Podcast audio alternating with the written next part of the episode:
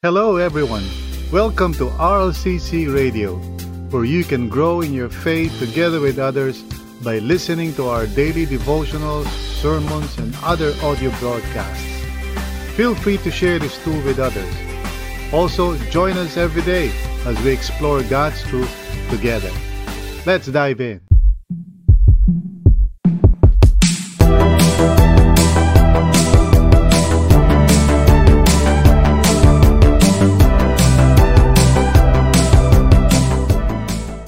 Anyway, uh, let's uh, dive into part 2 ng ating series sa uh, PE. And, and just uh, as a review lang, ano, di ba? Uh, last uh, week kasi I, I gave this parang nosebleed definition. Uh, I wanted it to parang to capture what I believe to be the essence, you know, mm-hmm. of prayer. Eh. Prayer is our spiritual dialogue with God uh, concerning the things that matter to us and to Him. Hindi lang naman yung sa atin lang eh, also to God. At hindi lang naman yung kay, to, kay God lang, but also to us. So that together, we can fulfill His transformational purpose. Mm-hmm. Kasi bahagi tayo dun eh. Uh, wag natin isipin na parang ano lang tayo, parang mga pawns know, sa chessboard na wala naman tayo talagang significant na papel o uh, contribution no, sa mundo. So for us and others in the kingdom of God. So I hope na this definition would be parang enlightening to all of us para makita natin how uh, valuable prayer is at yun nga entitled natin praying for a change. I hope na uh, we would be more open to the Lord talaga uh, sa buhay natin uh, for prayer. Uh, lalo na ngayon, 'di ba? May mga transition na, may mga nangyayari hindi lang sa political realm but in our lives, as a health situation natin, uh, things are beginning to parang go back to normal.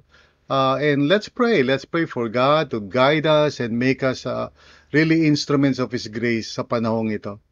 Okay? But uh, we all know, alam naman natin, kahit nasabihin natin, oh, mag-pray, mag-pray, mag-pray. Pero merong mga tinatawag na hindrances to prayer, di ba, P? Ikaw ba, can you relate to that, na may mga hindrances sa prayer sa buhay mo? Oo nga po, yung sinabi niya po kanina na hindi natin default. And because there are things na na kumbaga ay naghihinder sa atin. Minsan, minsan katamaran na lang, pastor. Or Totoo minsan, yun eh, di ba? Uh, Oo. Mm, minsan sobrang pagod. Parang again, it's not the natural na parang binabalingan natin, you know, kapag Totoo meron tayong mga pangangailangan. Yeah, that's why I started itong series na to by talking about yung spiritual realities ng buhay natin. And uh, of course, uh, unfortunately, pag pinag-uusapan ng anything spiritual, hindi kasi nakikita yan. Hindi yan tulad ng mga pagkain, di ba, P, no? na nakikita no at uh, nagugutom tayo pag nakakita tayo ng nakahandang pagkain and so forth. Uh, automatic sa atin 'yun because it is something visible and physical. Pero pagdating sa mga things of God, you know, mga spiritual na bagay, we are not as keen or as sensitive uh, unless we intentionally no uh, become mindful sa mga bagay na yan. So correct ka dyan. So we are continuing with this series in the hope na mas mabigyan natin ng atensyon itong mga bagay na spiritual. Hindi nakikita pero napakahalaga. Amen? Amen. Uh, and so uh, Today, we want to talk about uh, five major uh, hindrances. And I want us to pray kasi I do believe na, you know, uh, mahalaga kasi na maunawaan natin to eh. Uh, I am reminded of uh, one particular verse, okay?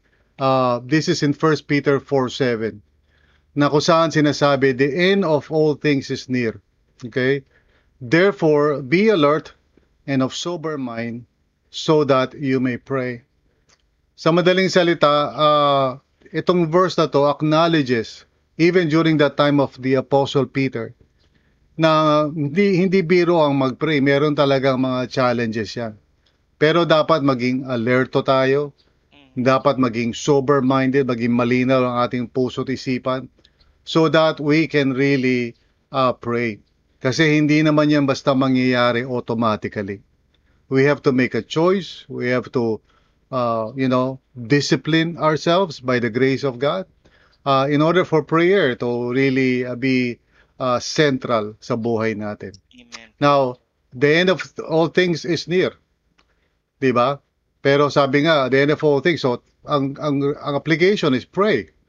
Tayo kasi the end of all things is near. So halika na, bili na tayo ng sale kasi the end of all things is near na eh, di ba? Pisa, di ba yung application natin? So anyway, uh, tayo po ay manalangin. Let's uh, you know, pray and ask God to uh, be with us ito sa pag-uusapan natin. Let's all uh, pray for this. Lord, sa aming pag-uusapan ngayon uh, tungkol sa mga hindrances to prayer. I ask, O Lord, na kami po, Panginoon, ay uh, tulungan mo na makita itong mga hindrances na to at uh, magkaroon kami, Panginoon, ng uh, faithful response para hindi maging excuse itong mga hindrances na to na nagdi-defeat sa amin sa area ng aming prayer. We love you, we need you. Tulungan niyo kami, Panginoon. Help us to grow in this area of our spiritual lives. Salamat po in Jesus' name. Uh, amen and amen. Amen. All right. So, um, itong thought na ito, uh, I'd like to read, no, uh, because this will be the main thing na gusto kong maalaala natin eh. Uh, we can overcome by choosing the opposite of each one. Uh, each one of what? Each each one of the hindrances na binanggit ko, no? Uh, some people don't understand na binigyan tayo ni Lord ng choice, eh, di ba? Whenever we are faced with a hindrance, may choice tayo eh. And I pray na ang maging choice natin is to choose the opposite nung what is being impressed upon our mind or our thoughts at that moment. No? Kaya, for example, sinabi mo nga, ano, uh, P, tinatamad ka, di ba? So, anong response mo? Well, choose the opposite, di ba? Ibig na tinatamad ka, di ba? Uh, all the more, you pray, di ba? Yeah. Uh, imbis na parang feeling mo eh, you know, uh, hindi mo gustong ma- manalangin o may mapasok sa isip mo na wag na lang, you choose the opposite of that. So this is the this is the thought na gusto kong paulit-ulit sasabihin sa bawat isa as we deal with each of the hindrances. So let's begin. Uh, the first the first hindrance is this. Uh, we detach prayer from a loving relationship with Jesus. By that I mean, minsan ang tingin natin sa prayer is some kind of uh, burden, uh, you know, sa something na kailangan gawin. Dinidetach natin o inihiwalay natin ito from a talagang a vital relationship uh, with with Jesus. Kasi yun ang priority. Hindi naman yung prayer. Prayer comes out of the relationship. Uh, pero pag hiniwalay mo yon from the relationship, then prayer becomes parang a tedious uh, burden na kailangan gawin. Kasi, you know, Christian ka pa naman, mag-pray ka, di ba? Parang ganun yun eh, di ba? Yeah. So, uh, here's what the Bible says in John 15, uh, verses 5 to 8. I am the vine, sabi ni Jesus, you are the branches. If you remain in me and I in you, you will bear much fruit. Apart from me, you can do nothing. If you do not remain in me, you are like a branch that is thrown away and withers. Such branches are picked up, thrown into the fire, and, and burned. In other words, ang susi sa isang mag, uh, fruitful na Christian life is being, ika nga, yung maging ano tayo eh, maging uh, mag-abide tayo, no? Doon sa ating connection, no? With Jesus Christ who is the vine. Now, alam mo, ang prayer parang ano yan eh. uh, kasi di ba yung metaphor dito, parang ano eh, grapes eh, di ba? Yeah. Tea. Parang Ah, ano, no? So, oh, during that time and even now I believe, pag nagtatanim ang mga tao ng mga mga grapes, 'di ba? Para kasi ano 'yan eh, parang pag tumutubo 'yan hindi naman yung parang puno na biglang aakyat eh. Kailangan lagyan mo ng tinatawag na trellis eh. Alam mo ba 'yon? Yung parang parang doon siya gagapang, 'di ba? And so yung mga spiritual disciplines like prayer, parang trellis yan eh. In other words, prayer is is something na that gives uh, parang an opportunity for you to focus on your relationship with the Lord. And essentially, prayer is sharing. Diba? Mhm. Nung, nung araw kasi, nung ako ay bago-bago pa sa Christian life, may nagturo sa akin. Prayer is talking to God, which is in a way tama naman. Kaya lang parang dating kakausapin mo si Lord, tapos si Lord andyan lang para makinig sa mga hinaing mo. O, o parang parang waiter na tarang inihintay lang yung order mo, di Parang ba? one way lang. Parang ako lang kay Oo, Lord. oo. Oh, Lord, tsaka lang ha. but, but prayer is sharing, just like you, P, di ba? Or me, tayong mga married uh, men, di ba? We want to share with our wives, you know, uh, what is going on. At ganun din naman, vice versa, di ba? Mahirap naman na kakausapin mo yung wife mo na ikaw lang dumadaldal. Tapos yung yung wife mo di naman nakakapagsalita. Pala, palagay ko ah, problema 'yan sa ating mga kalalakihan. Hindi natin pwede i-pursue yan. Okay. But anyway, oh, do you understand? And everybody else na nakikinig, you know, prayer cannot be detached from our relationship with the Lord. Eh. Uh, let me read the susunod na verse. Ano? If you remain in me, and my words remain in you, ask whatever you wish, and it will be done for you. Na hindi yan parang blanket uh, promise na, sige, umingi ka ng kotse, umingi ka ng bahay. Ang ano niyan, ang, ang pinakatamang way of understanding that verse is, if you remain in me, Siyempre, mababago yung mga desires mo, mababago yung mga mahalaga para sa'yo, then you can ask whatever you wish. In other words, yung magiging wish mo will be consistent with God's will. In fact, yun nga gusto ng Panginoon eh. This came as a surprise to me one time when I was reading uh, yung isang book ni Dallas Willard. Kasi doon sinabi niya, niya na the reason why the Lord wants us to grow and wants to us to be connected to Him through faith in Jesus is so that we may do what we want. Mm. so that we may Parang, do what parang want. counter sa usual nating understanding. Tama po? Oo, di ba? Kasi normally, isipin mo parang do what He wants, di ba? Do what Yes. God wants. Pero sabi ni Dallas Willard, so that you may do what you want. Now, ang, ang ibig sabihin, no, as I became, uh, as I understood it later on, is that the Lord wants to shape kasi yung ano mo eh, yung mga bagay na gusto mo eh. So that it would align to His character and His will. Pero gusto ko yan, gusto niya na ikaw yung mag-desire. Ikaw yung ikaw yung magkaroon ng ano ng i- alam mo yon parang kagustuhan doon. Hindi yung ipinipilit ka ni Lord di ba? So this is to my father's glory sabi ni ano ni Jesus that you bear much fruit showing yourselves to be my disciples.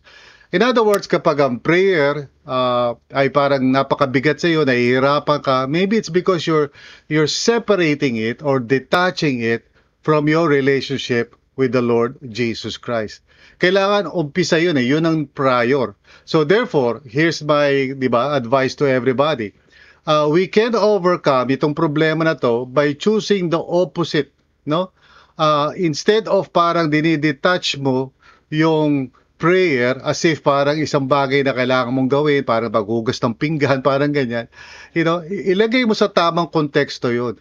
It should be because of your relationship with the Lord Jesus that you are now desiring to share your life with Him. You're desiring to share your thoughts, your desires, your wants, your frustrations, your everything. Gusto mo i-share sa Kanya yon in prayer. So, balik rin natin, wag natin gamitin yung prayer as something in ano na parang separate, but let it ah, ano parang be an overflow of your relationship. So, P, what do you think? Yes, I, I I totally agree. And yun nga na binanggit yung kay Dallas Willard, parang it's also ano sa akin, parang uy, oo nga ano. It's it's not a list that uh God will impose on us. It should be a desire based on the relationship that we have with Jesus. It's a result. Yeah. Pero Pastor, Oo. um you, you you're you're talking about parang you you parang consciously parang dinidetach. Pero siguro and correct me if I'm wrong here. Maybe this is also maybe hindi conscious, maybe this is really a result na yung relationship mo kay Lord kay deteriorating. Is that another way of looking at it? Oo, ah, kasi siyempre, di ba? ah, a relationship kasi with the Lord is something na hindi natin pwede ilagay sa autopilot. Hindi natin pwedeng lagyan ng ano yan eh, AI, ano, artificial intelligence, no? Gawin natin chatbot yung ating relationship with the Lord. Uh, it is something na kailangan natin pag-investa ng time and we cannot be hurried about it. We have to, I mean, just like any relationship, di ba? Kailangan bigyan ng panahon, bigyan ng oras, bigyan ng energy. Uh, so yes, minsan talaga kasi napapabayaan na natin yun. Kaya minsan ang nangyayari, yung mga spiritual practices natin, nagiging in, in themselves. Mm. Hindi, pagkabasa ng Bible, sige, kailangan magbasa ng Bible. Mag-pray, kailangan mag-pray, di ba? Pero hindi dahil because of a loving relationship that we have with the Lord Jesus Christ. Amen. So tama. So Oo. ang opposite nga talaga is yung yung yung relationship. I think doon ang starting point if you want to, you know, hindi i-detach yung prayer, you know, kay kay kay Lord, right? So yun, yun po yung sinasabi natin. Tama po. Yan. Right. Kaya advice ko sa inyo, pag kayo nahihirapan sa prayer, we go to the Lord at i-recommit ninyo yung sarili nyo to doon sa relationship. No? It doesn't matter kung may mga failure ka, meron kang sabihin mo, Lord, I want to recommit myself sa relationship ko sa iyo. Because I want I want to be a, a disciple of Jesus. I want to follow you. I want to know you. Hindi yung whether nagpe-pray ba ako o hindi ako nagpe-pray, you know. Go back to the relationship. And when you go back to the relationship, yung sinasabi sa Bible na, 'di ba, bumalik ka sa first love mo. Amen. When you go back to the relationship, prayer comes as a matter of fact. Eh. Parang it's just a result, eh, 'di ba? Ah, alam alam naman natin kapag ang isang tao ay in love to, with another person, hindi mo na kailangan sabihin, uy, kausapin mo naman siya. O, 'di ba? Parang, 'di ba? Normal lang 'yun, eh, 'di ba? Kaya nga minsan pag tinititigan ko yung mga kabataan na alam ko nagkakaroon ng crush, mapapansin mo 'yan, eh, 'di ba? Ah, pag may crush sila, 'yun ang gusto nila kausap. Ikaw ayaw ka nilang kausapin. Kasi hindi ka naman nila crush eh, 'di ba? Saklap naman nun. So okay, let, let's move on. Can we, can we move on to the sec- next point? po. Okay. The next point is this. We doubt kasi whether prayer can make any difference. I think this is very common, no? Sa marami mga tao who are struggling in their prayer lives. Kasi merong unbelief eh. Diba? Merong parang feeling na wala namang mangyayari dyan eh. Nag-pray ako, pero iba naman yung nangyari o hindi naman sinagot ni Lord eh. Have you ever felt that way, uh, P, sa, sa karanasan Yes mo? Yes po, yun yung mga sabi nating unanswered o parang wala naman nangyari eh. Parang Right, ah, no oo. difference. Yeah.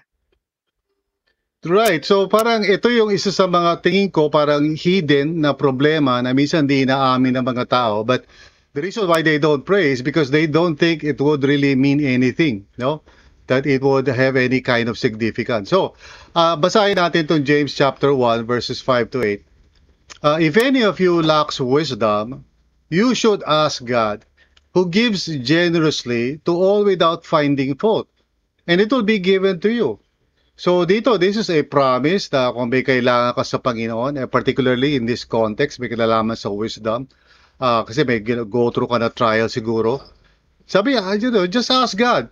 And He would give generously to all without finding fault. Hindi ka niya susumbatan. Uh, it will be given to you. Now, verse 6, But when you ask, sabi niya, you must believe and not doubt, because the one who doubts is like a wave of the sea, blown and tossed by the wind. In other words, ano siya eh, parang hindi siya, uh, alam mo yon parang nagpe-pray ka pero deep down inside your heart, parang nagdadalawang isip ka, no? So, hindi ka stable. Alam mo, ang faith, hindi naman yan blind leap in the dark eh.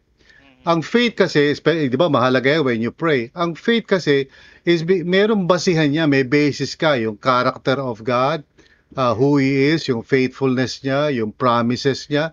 You're not just simply doing something in the dark, no? Na sana parang suntok sa buwan, di ba? Parang, uh, ano ba yun? An, an expression ba yung PE? Parang katok-katok lang yun, ba? parang gano'n, di ba? Sana, di ba?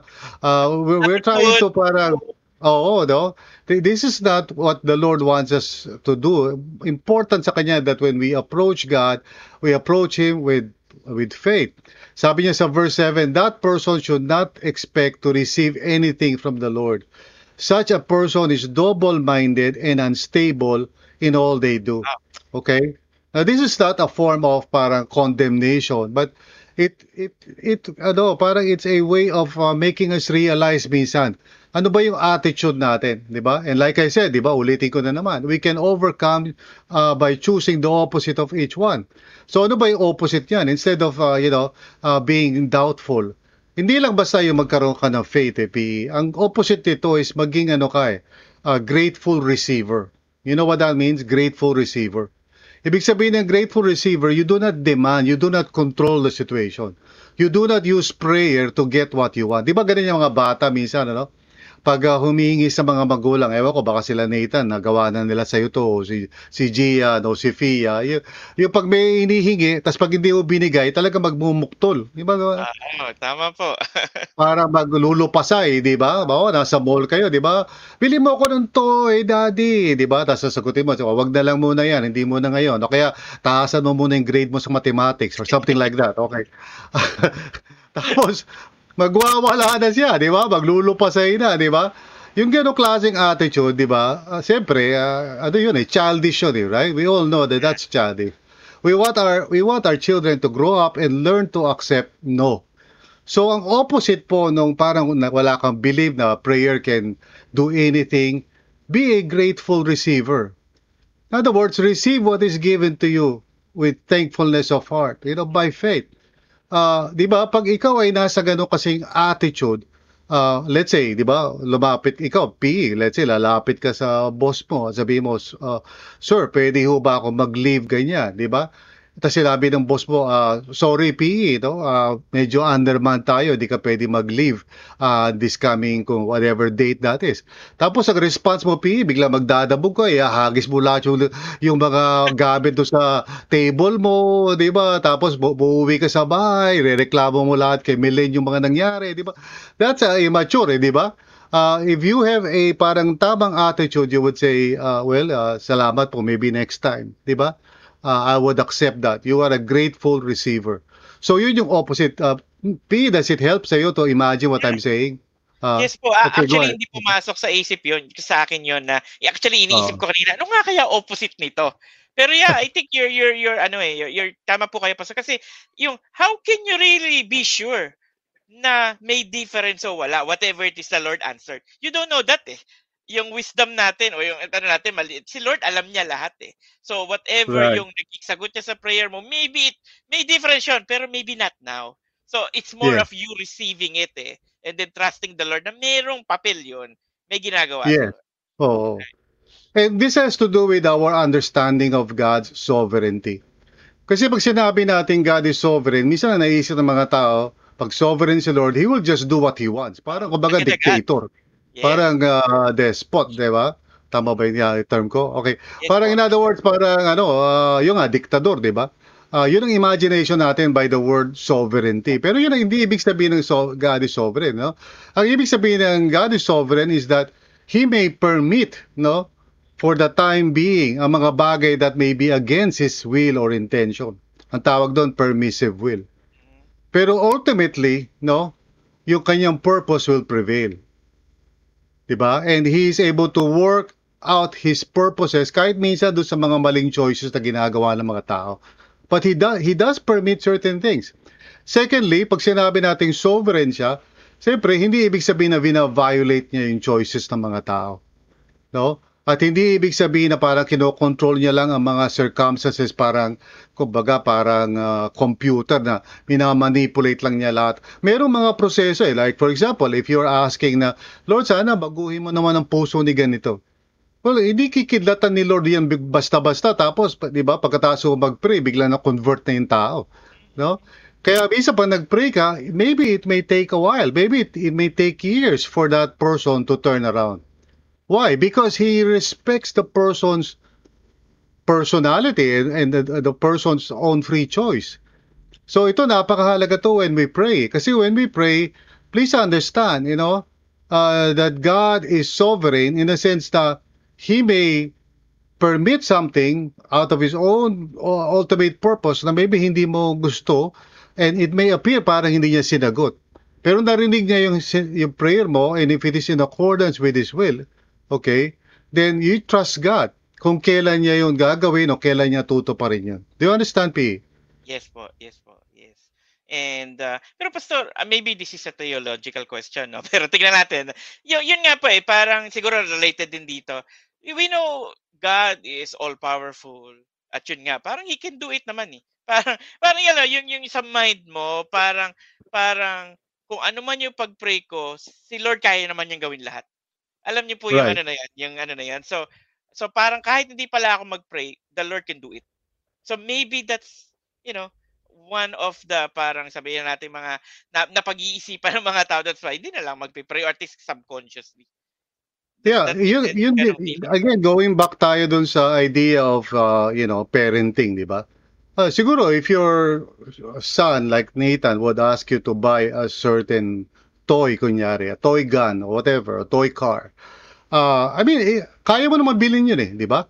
Mhm. Hopefully, di ba? So, may pambili ka naman doon, di ba? But uh, maybe at that point in time, you you tell your son, uh, Nathan, I don't think that's a good toy for you right now, no? Or uh, you know, I believe that this is not the right time for you to have that kind of toy, whatever, di ba? Now, ibig sabihin, Nathan should trust you as his father, di ba? Na hindi question yung kaya mo ba o hindi mo kayang gawin ng isang bagay. Ang question ito is yung trust mo eh. Oh, tama. Right? In the same way, when we pray, pag ang attitude mo is wala naman nangyayari, maybe you're just using prayer as a way to control the situation or to manipulate God. Sa gusto So mo, you no? need to change yung attitude mo, di ba? You have to be a grateful rece- receiver in order to pray, di ba? I pray to God and we I don't mean to say lang sabihin lang natin Lord if it is your will. Kasi minsan parang ano naman yun eh parang excuse lang natin yun di ba? Halimbawa Lord sana sagutin niya ako if it is your will. Hindi ka naman naliligaw. So di ba parang ganun eh you're, you're just making an excuse eh. Parang gusto mo si Lord na mag-decide for you no? But what I mean to say is if you ask God and in fact ayun ang kagusto ako doon sa uh, writings ni Ignatius of Loyola eh. sabi niya tell God what you desire What do you desire? Yeah. In fact, meron pa nga siyang advice eh. Sabi niya, pag wala kang desire, desire your desire. Desire na magka-desire. Oo, i-desire mo na magkaroon ka ng desire, di ba? Kasi meron talaga mga tao na wala silang desire. eh. I've asked a person like, like that one time sa during counseling. So sabi ko, ano bang gusto mo kay Lord? Ang sagot niya eh, ewan ko. Hindi niya alam eh. Kung ano gusto niya eh. So ang advice ko sa kanya, why don't you ask God na magkaroon ka ng desire? No? Because if you don't desire anything, siyempre, you, you won't be motivated to ask God for whatever that is, di ba? Now, when you ask, maging grateful receiver ka, okay? Yes. So, uh, you know, choose the opposite uh, ng attitude na yun. Now, pangatlo, we, we delight in sin. This is another reason bakit tayo nag struggle We delight in sin instead of confessing it and turning away from it.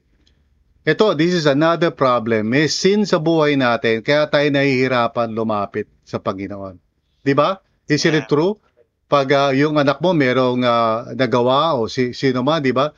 Ah, I, I remember, no, merong isang picture, eh, no? Yung go- isang golden retriever na nakatapat siya sa wall. Tapos parang nakayuko siya, yung mata lang niyan parang nakatingin doon sa camera. Parang obviously guilty, di ba? guilty siya, eh, di ba? So in other words, eh, di ba, tayo, hirap tayo to approach ano, pag alam natin na merong, di ba, merong bagay dyan sa heart natin na hindi tama. Eh, of course, God doesn't want us to have that kind of feeling. Kaya gusto ng Panginoon na i-confess natin yan eh, no? So, sabi sa Psalm 66 verse 16 to 20, Come and hear, all you who fear God. Let me tell you what He has done for me. I cried out to Him with my mouth. His praise was on my tongue. If I had cherished sin in my heart, the Lord would not have listened. But God has surely listened and has heard my prayer. Praise be to God who has reject who has not rejected my prayer or withheld his love from me.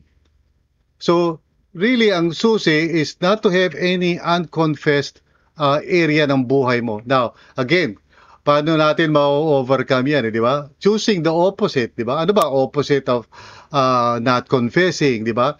Well, ang kailangan kasi dyan is that we must be willing to admit before the Lord and to agree, you know, sa Panginoon tungkol sa mga bagay na nire-raise up niya para sa atin. Hindi naman yung sabihin natin kay Lord kung ano yung kasalanan natin kasi alam na naman niya eh. Kasi Yeah. when I was when I was young, 'di ba, nung bata pa ako, lagi kaming merong confession eh kasi you know, I grew up as a Catholic at laging merong ano yan eh, everyday yan na pupunta kami doon sa ano, pipila na kami niyan. Tapos magko-confess kami no Ah, sa pare yun ang pinaka nakakatakot na experience namin nung bata kami parang traumatic yun eh kasi habang palapit ng palapit yun ano, nagtutulakan kami tapos nag-uunahan yun, ikaw na ikaw na ganun Tapos, pag, pag, pag ikaw na talaga, wala ka ng choice, kailangan mag-imbento ka na ng kasalanan. Eh, naranasan mo na ba yun? so, pagpasok namin doon sa pinaka-cubicle, di ba, bubukas na yung parang bintana doon natin, di ba? Tapos, ba, makikita mo na lang yung shadow nung pare, and then makikinig siya ganyan. Tapos sasabi, sasabihin niya sa'yo, so, papakinggan ka niya kung ano kasalanan mo. So ngayon, mapipilitan ka, di ba? Ah, ganito, ganyan. may- kahit hindi ka naman talaga, you know, ah, aware doon sa mga bagay na yon. Ah, basta para lang makalabas ka na at makaalis ka na. This is, I think, one of the reasons why a lot of people do not enjoy the presence of God. Because they feel na parang, you know, yung relationship is not based on trust. Eh. Learn to trust God's love and grace sa buhay mo. In fact, ito ay napakahalagang katotohanan. One of the things na nangyayari on uh, naganap na pala pag ikaw ay nanampalataya kay Jesus is binabago niya na yung buong status mo eh. Alam mo yung PE? Yes po. He changes your status from being unrighteous, from being an object of God's wrath, to being righteous before God bago ka pa makagawa ng kahit anong righteous. Yes po. So he changes your whole standing before the Lord. You are now, kumbaga, standing before Him as someone who pleases God. Someone who is loved by God because of Jesus Christ. Yes. So yun yung ano mo eh, yun yung relationship mo with the Lord eh. So that's why uh, opposite talaga nitong parang ano, yung feeling mo na hindi mo ma-confess yung mga bagay-bagay sa buhay mo is you know learn to trust God's uh, love for you eh. Na prior yun. Bago ba ikaw, bago pa ano bang bagay yung ginagawa mo sa buhay mo, God has already loved you. No? Uh, si Henry Nouwen uh, wrote something about that kasi nung siya daw ay uh, bata-bata pa sa Panginoon. Ewan ko kilala niyo si Henry Nouwen. He's a well-known ano, uh, spiritual uh, teacher na namatay na siya. But anyway, he wrote several books. Pero one of the things na nag-struggle daw siya is yung kanyang uh, identity kasi lagi siya nag-fail. Pare nga pala to. Lagi siya nag-fail na pare, di ba? So parang feeling niya unworthy siya. Until one day, he came across, you know, uh, the scripture that, that, that talks about the Lord Jesus kung saan sinabi ng voice from heaven, This is my own dear son, in whom I am well pleased. Matagal na raw niya nababasa yon pero for the first time, sinabi sa kanya ng Panginoon sa puso niya, Because you are in my son, you are in Jesus, these words are also for you. For you. You are Wow. my own dear son, in whom I am well pleased. Yun na lang open ang door para sa kanya. Na set free siya. Oh, di ba?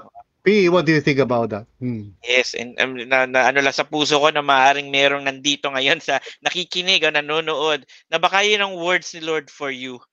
Yung, yung pagiging son at daughter mo in God, eh accepted Mhm. God, love ka ni Lord. So, yun lang, naano ko lang po, Sarka. Pero I, I, I do Yes, agree, uh, uh, Pastor, about this. Pe- Pero, di ba, Pastor, ah, alam nyo kapag nasa sin ka, di ba, syempre, may meron tayong enemy, right? Di ba, minsan ang, ang, ang, ang strategy ng enemy ni Satan is yung parang pa-feel sa'yo na, naku, hindi ko na makakalapit, yari ka. Huwag Oo ka na nga, lumapit. Mag, magpipray ka talaga pagkatapos mong gawin niya. Ay, sus naman. Plastic mo naman. No? Kapal ang mukha Yeah. mo. Something like that, right? That's what happens eh. Parang dinidiin pa ni Satan yung pagkakamali mo, yung sin mo. Totoo yun. Oo.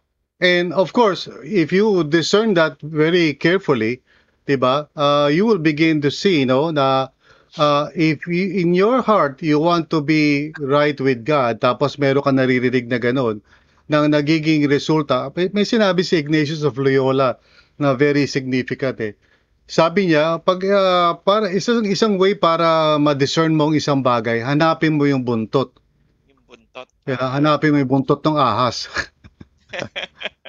Ibig sabihin, you know, ah, ano yung ano, if you play the movie, saan papunta yun?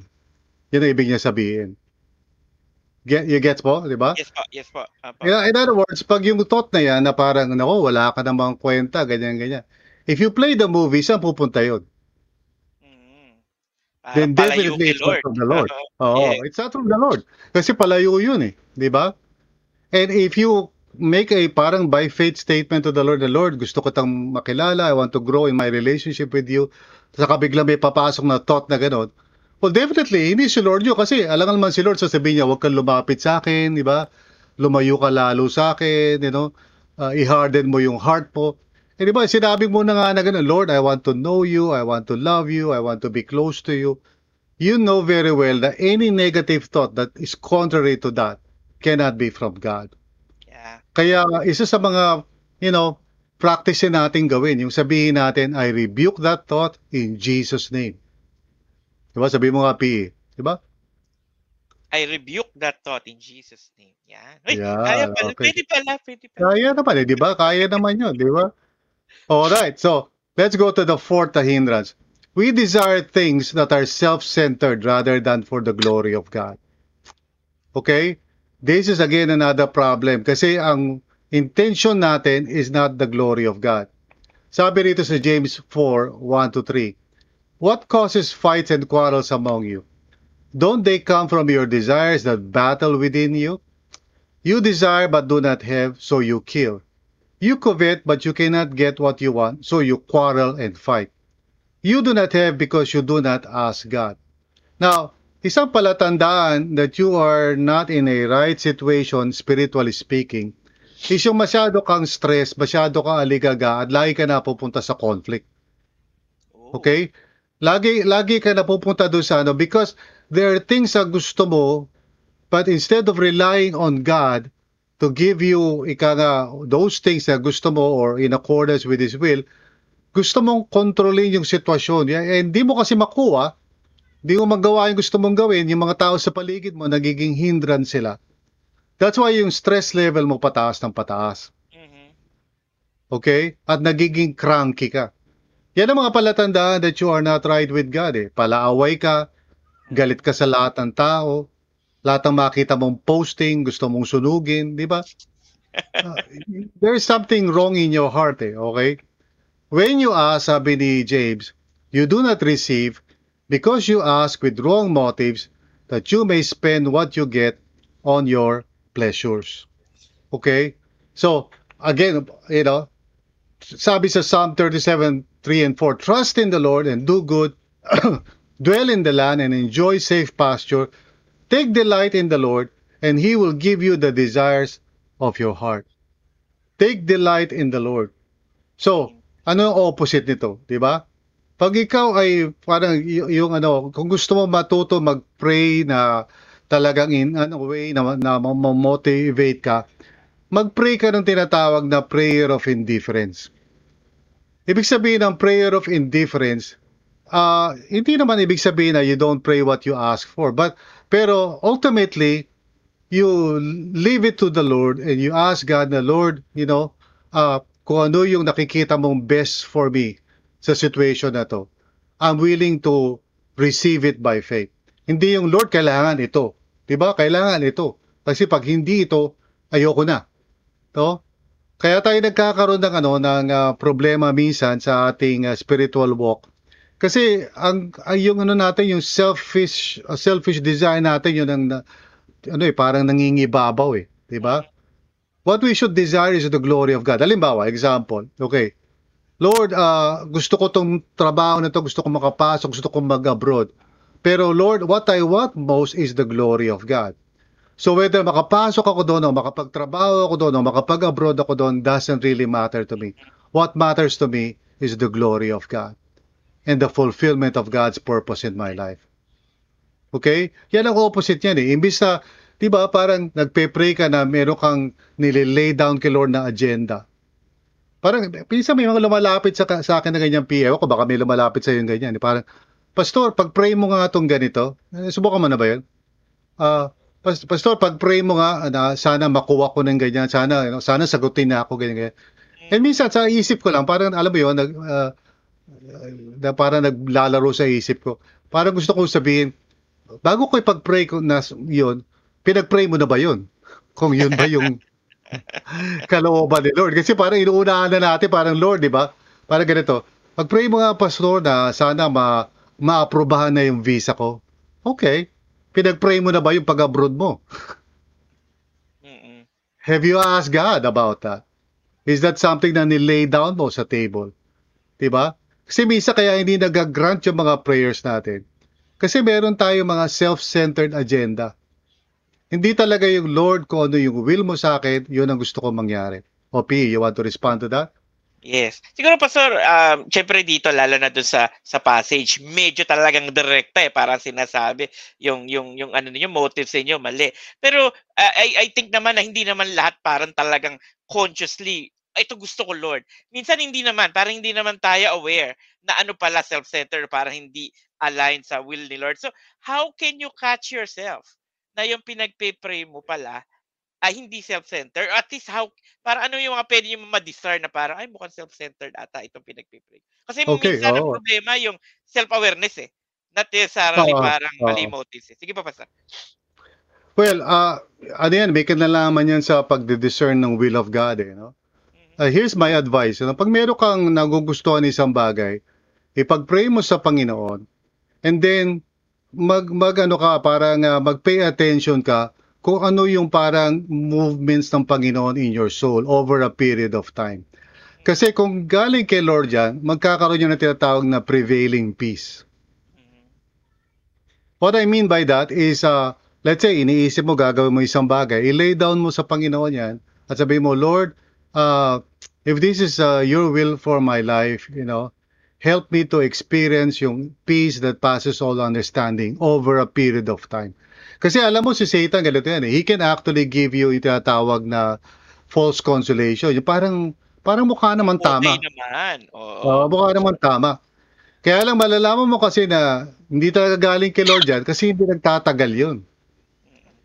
So if you persevere in that period, alam mo ba, ah, yung mga pumapasok sa ah, tinatawag na Ignatian formation, ano? Binibigyan sila ng 1 to 2 months of time para mag-pray kung sila ba ipapasok o hindi. Iniisip ko nga gawin natin yan eh. No? In other words, one, one to two months that you will just wait upon the Lord thinking about that decision na gusto mong gawin while you are laying it down before the Lord. Kasi ang, ang wisdom nun is, if it is really from the Lord, within that time period, you will have a prevailing peace Yeah. from God. Yeah. Pero if it's not from the Lord, somewhere along the way, mawawala yung peace na yun. Mababader ka, magkakaroon ka ng parang sense of uh, something is wrong, gano'n. Okay? Okay po. Yeah. So finally, let's go to this. Number five. We disregard God's word and wisdom instead of obeying it. Ito ang dahilan bakit minsan nahihirapan tayo sa prayer. In a way, parang may kinalaman to sa sin, pero this is different.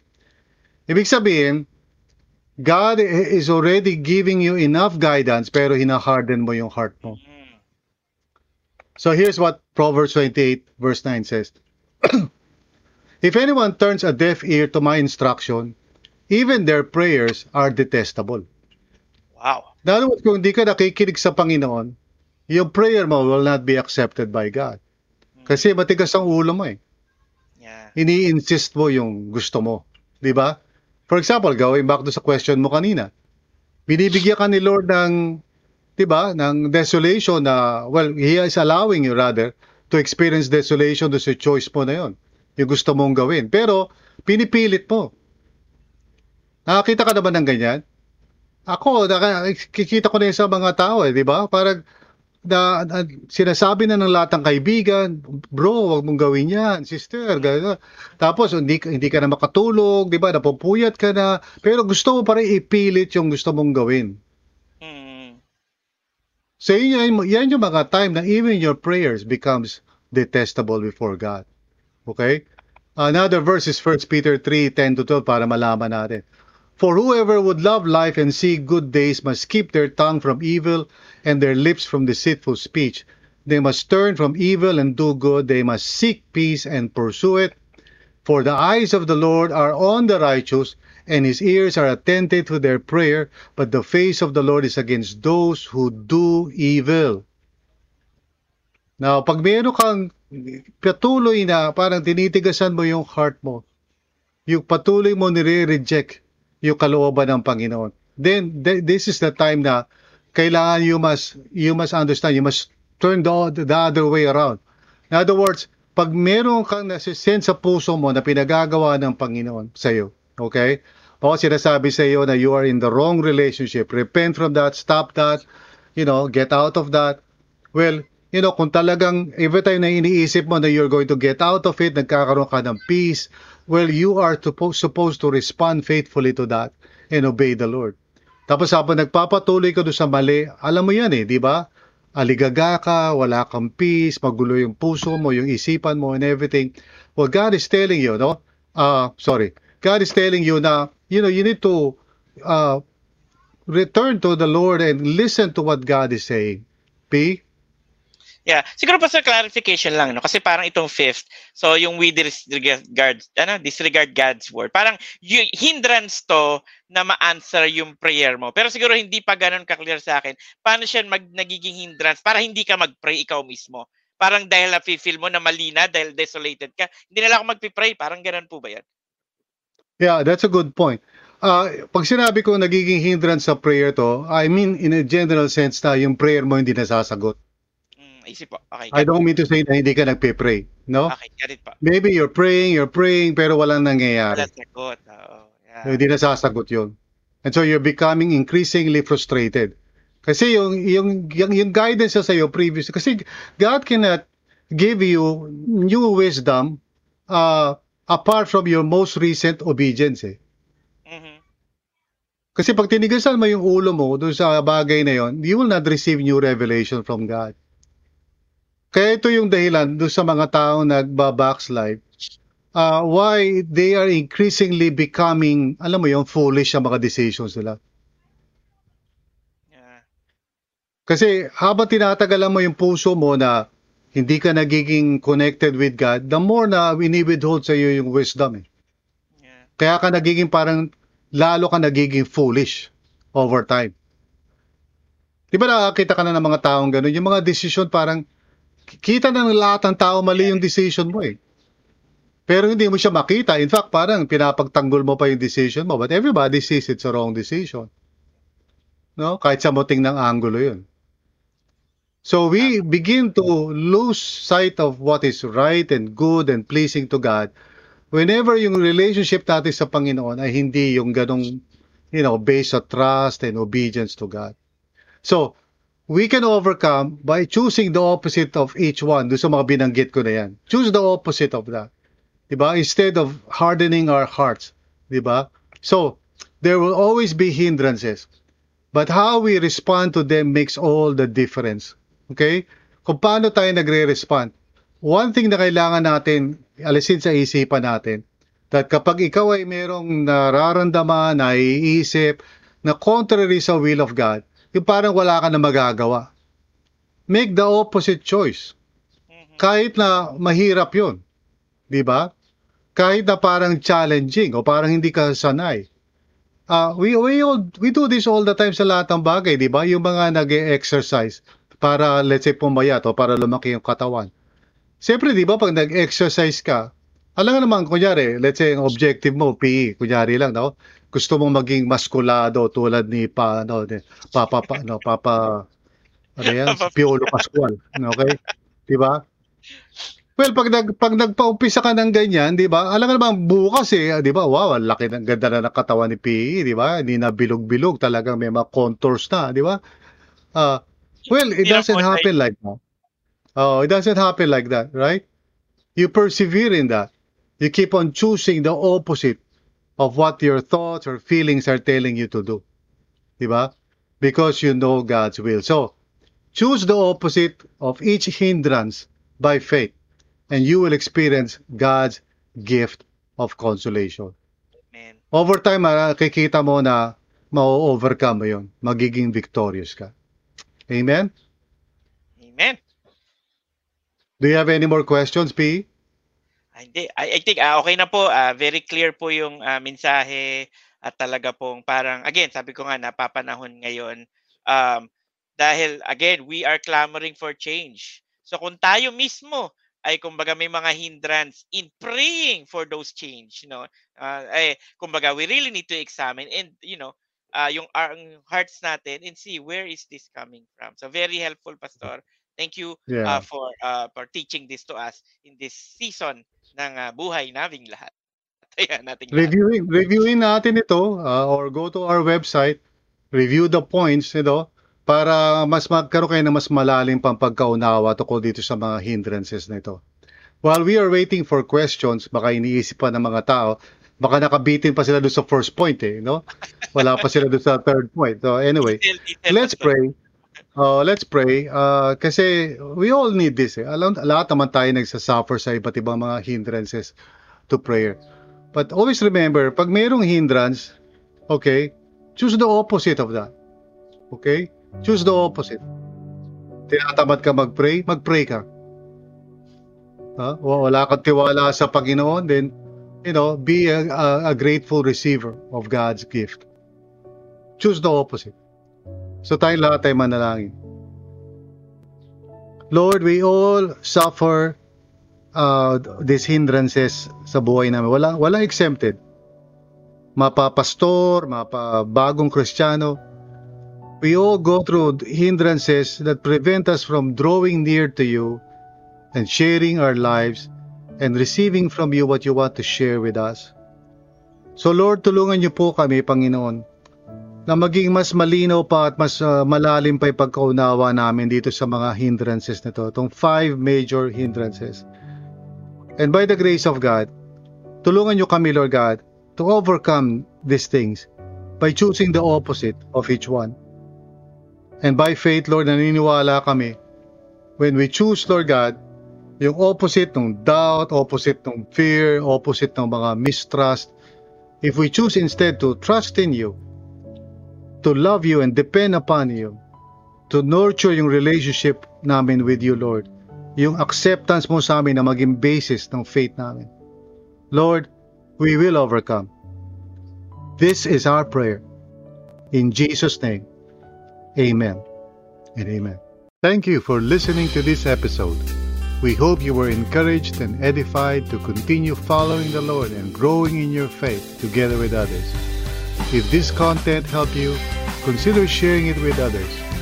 Also, if you would like to support this ministry, please visit solo.to slash rlccphil. That's solo.to slash rlccphil. See you again.